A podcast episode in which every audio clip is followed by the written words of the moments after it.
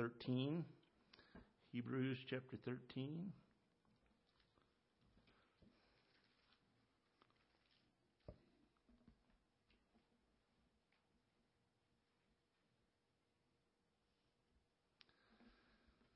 The Apostle Paul, or whoever the author of Hebrews is, and I think it very well may be the Apostle Paul.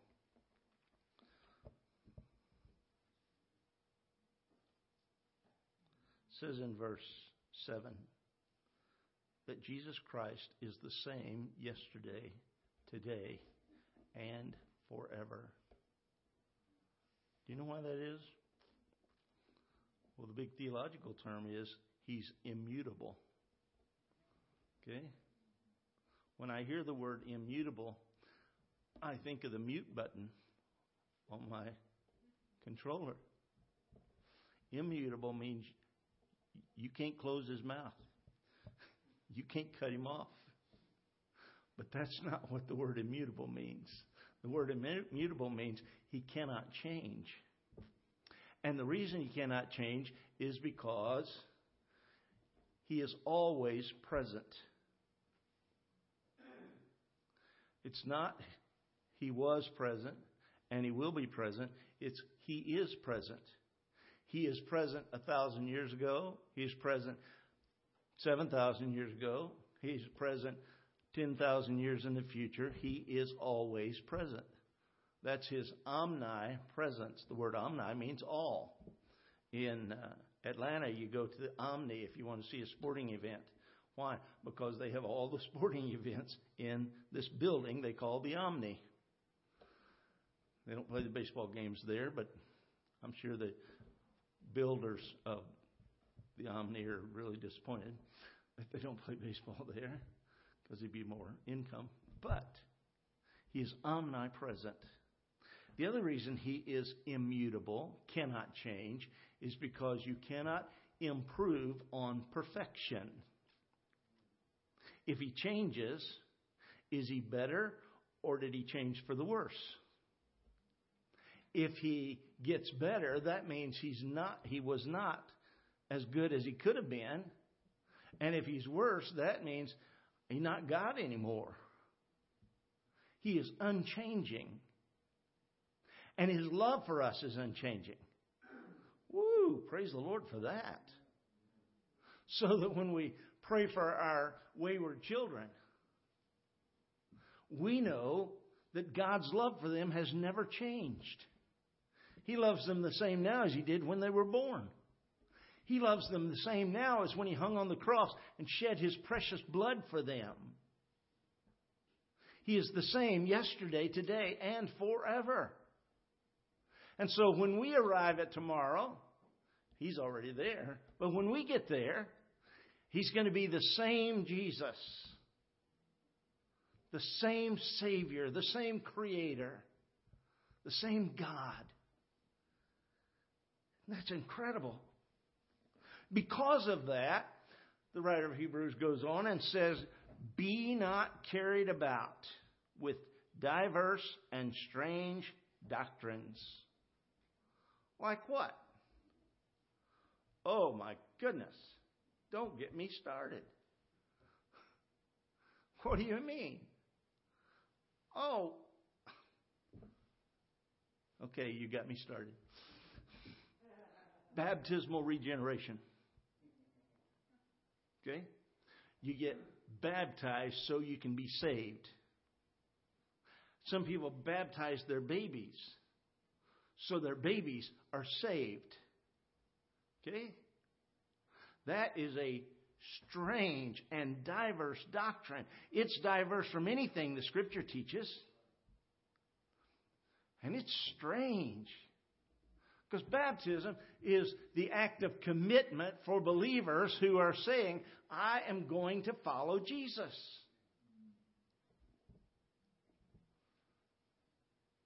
And then, if that's not enough, there's a family. The grandfather, especially, that's the one I know about, his 16 year old granddaughter, no, No, I don't think she's 16. I think she's 20.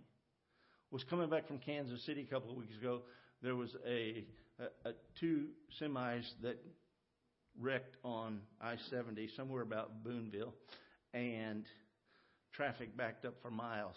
She tops a hill, doing 70 miles an hour, and plows into the back of a semi tractor trailer that stopped directly in front of her, and she died instantly.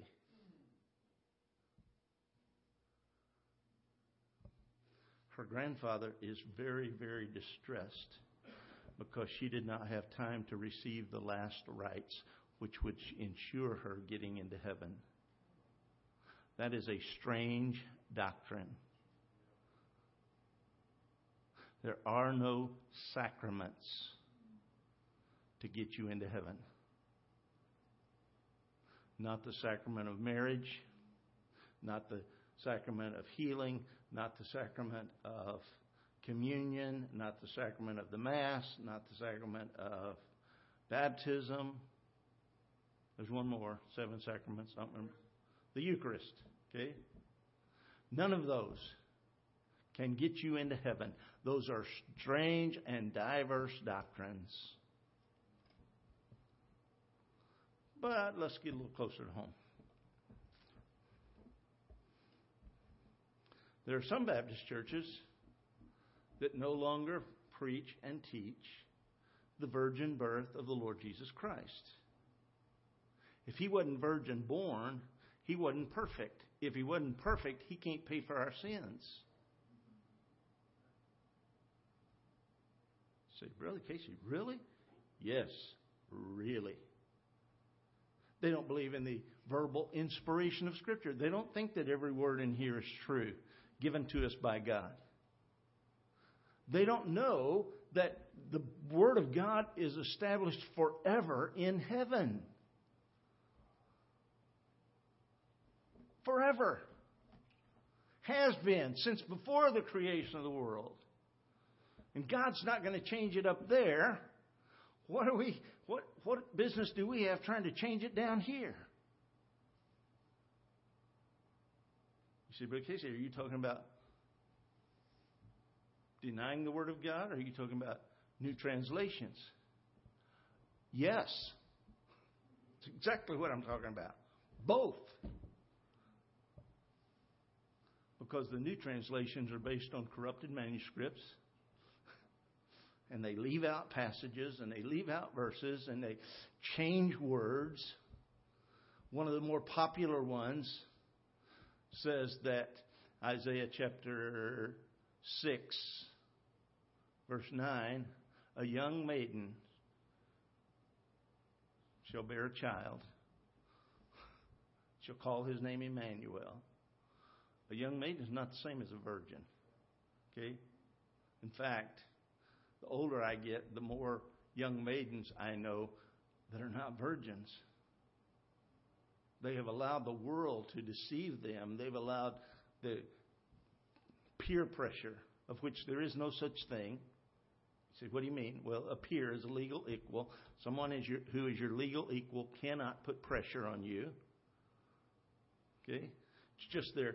It comes from within. A desire to be liked, a desire to be popular, a desire to be accepted. That's not peer pressure.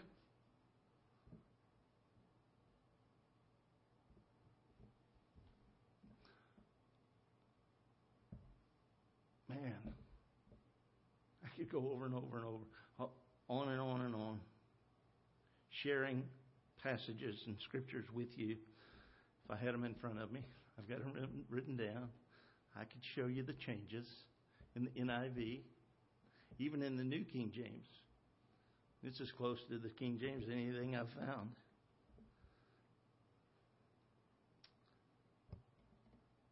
New American Standard. Somebody said, Oh, Brother Casey, have you read the Word? That's a translation. It's written so that the common man can understand it. Written on a third grade level. It is very nearly blasphemous. Okay? And when they asked the question, I don't know why the Holy Spirit let me do this, but my re- response was, No, I'm waiting on the movie. I'm waiting to see the movie. you say, Brother Casey, what are you talking about? Oh, if it's any good at all, they'll make a movie of it, won't they? Yeah. No, I've got the Word of God. Why would I want to read anything else? Now, if I want to share the Word of God with my grandchildren, then there's some really good Bible story books out there that are biblically accurate. They're just written on a child's level. And sometimes I just sit down and tell them the stories. We are not to follow after, we are not to be carried about with diverse and strange doctrines. For those of you who are old enough to remember Jim Jones and that catastrophe, how did he convince those people? 400 and some people, is that how many it was? Over 400 people, to drink poison Kool Aid and to force their children to drink poison Kool Aid. That's strange doctrine. Okay? You obey your pastor implicitly without question. Where do you find that in Scripture? I can show you the verse that they took it from. Verse 17 of this same chapter. Obey them that have the rule over you. Submit yourselves, for they watch for your souls as they that must give account, that they may do it with joy and not with grief, for that is unprofitable for you.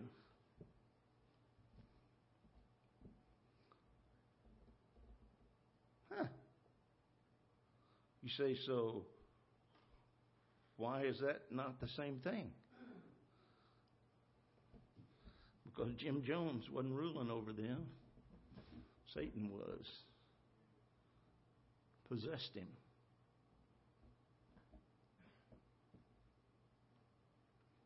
Jesus Christ, the same yesterday, today, and forever. Be not carried about with diverse and strange doctrines, for it is a good thing that the heart be established with grace. Your heart should be established with what? What's grace? Unmerited favor. God's riches at Christ's expense. Whatever you get that you do not deserve. All of that is grace. The scripture says it is a good thing that the heart be established with grace, not with meat or foods which have not profited them that have been occupied therein. Say, what? What in the world is he talking about? Well, he's talking about eating meats offered to idols. The very finest of the meats were offered to idols. And then the priest would take them next door and sell them in the marketplace. If you wanted a good cut of beef or a, a good leg of lamb, you went to the temple, Jupiter's temple, Zeus's temple, whoever. You went to their to their meat market and you bought the meat there. And Paul said, "I know that uh, in Corinthians, he said, I know that that meat offered to an idol, uh, it doesn't bother you because and I, the idol's nothing. It's a rock or a, or a, or a lump of wood or or gold or something that's been molded. He said, That's nothing. So I can eat the meat. But if somebody sees me eating that meat, it could cause them to stumble. And if that's the case, I'll eat no meat as long as I live to keep somebody else from stumbling. He says here, For it is a good thing that the heart be established with grace and not with meat, which have not profited them that have been occupied therein.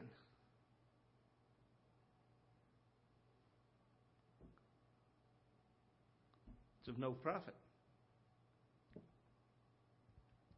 If your heart's not established with grace, the meat offered to idols isn't going to save you, not going to help you, not even going to make you feel better.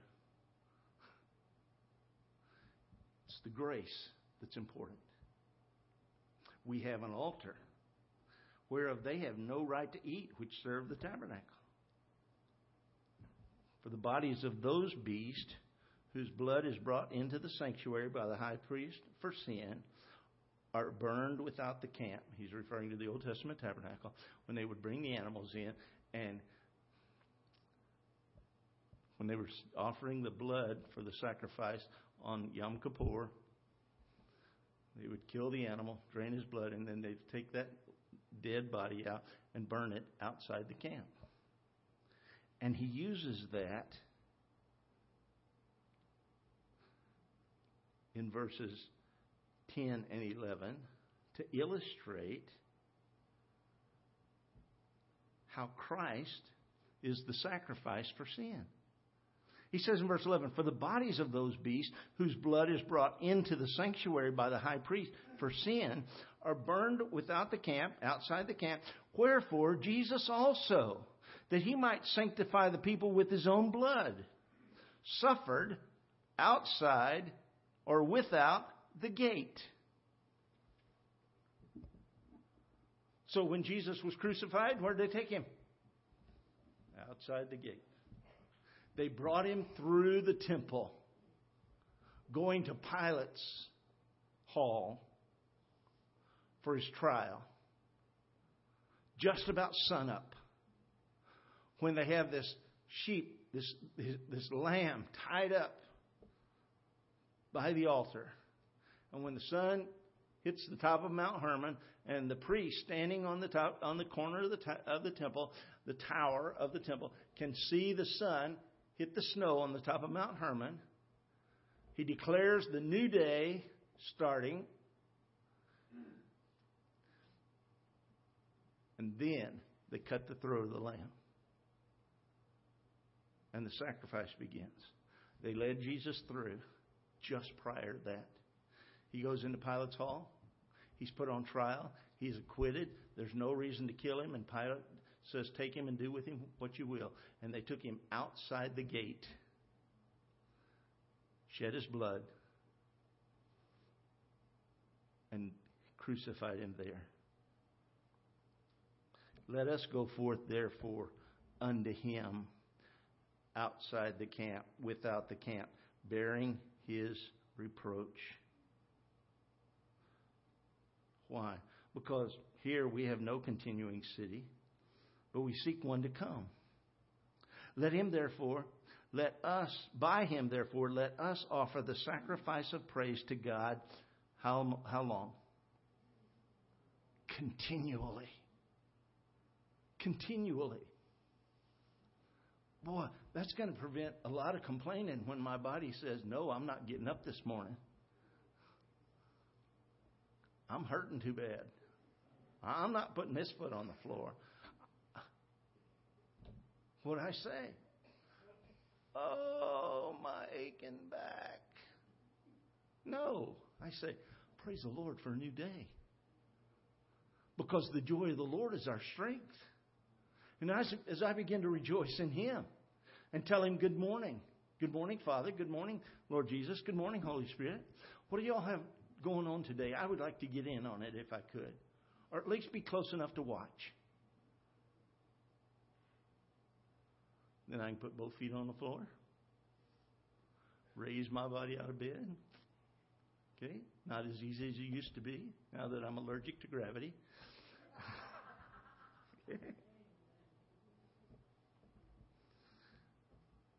By him, therefore, let us offer the sacrifice of praise to God continually. That is, the fruit of our lips giving thanks to his name. We're going to pause there. What kind of fruit has your lips borne today? What kind of fruit are your lips going to bear tomorrow? You see, there's some things you can predetermine. Some things you can decide on now. And I've decided that tomorrow I'm going to praise God. Because y'all showed up tonight. If y'all hadn't showed up, I'd be standing here talking to myself. Actually, I am talking to myself but it's nice to have somebody to respond every once in a while. Okay? Because if people see you talking to yourself, they think, ooh, he's losing it. See? And that's not true. I, I'm not losing it. In fact, I don't even remember when I couldn't find it. Let's pray together. Father, we love you. Thank you for your precious word.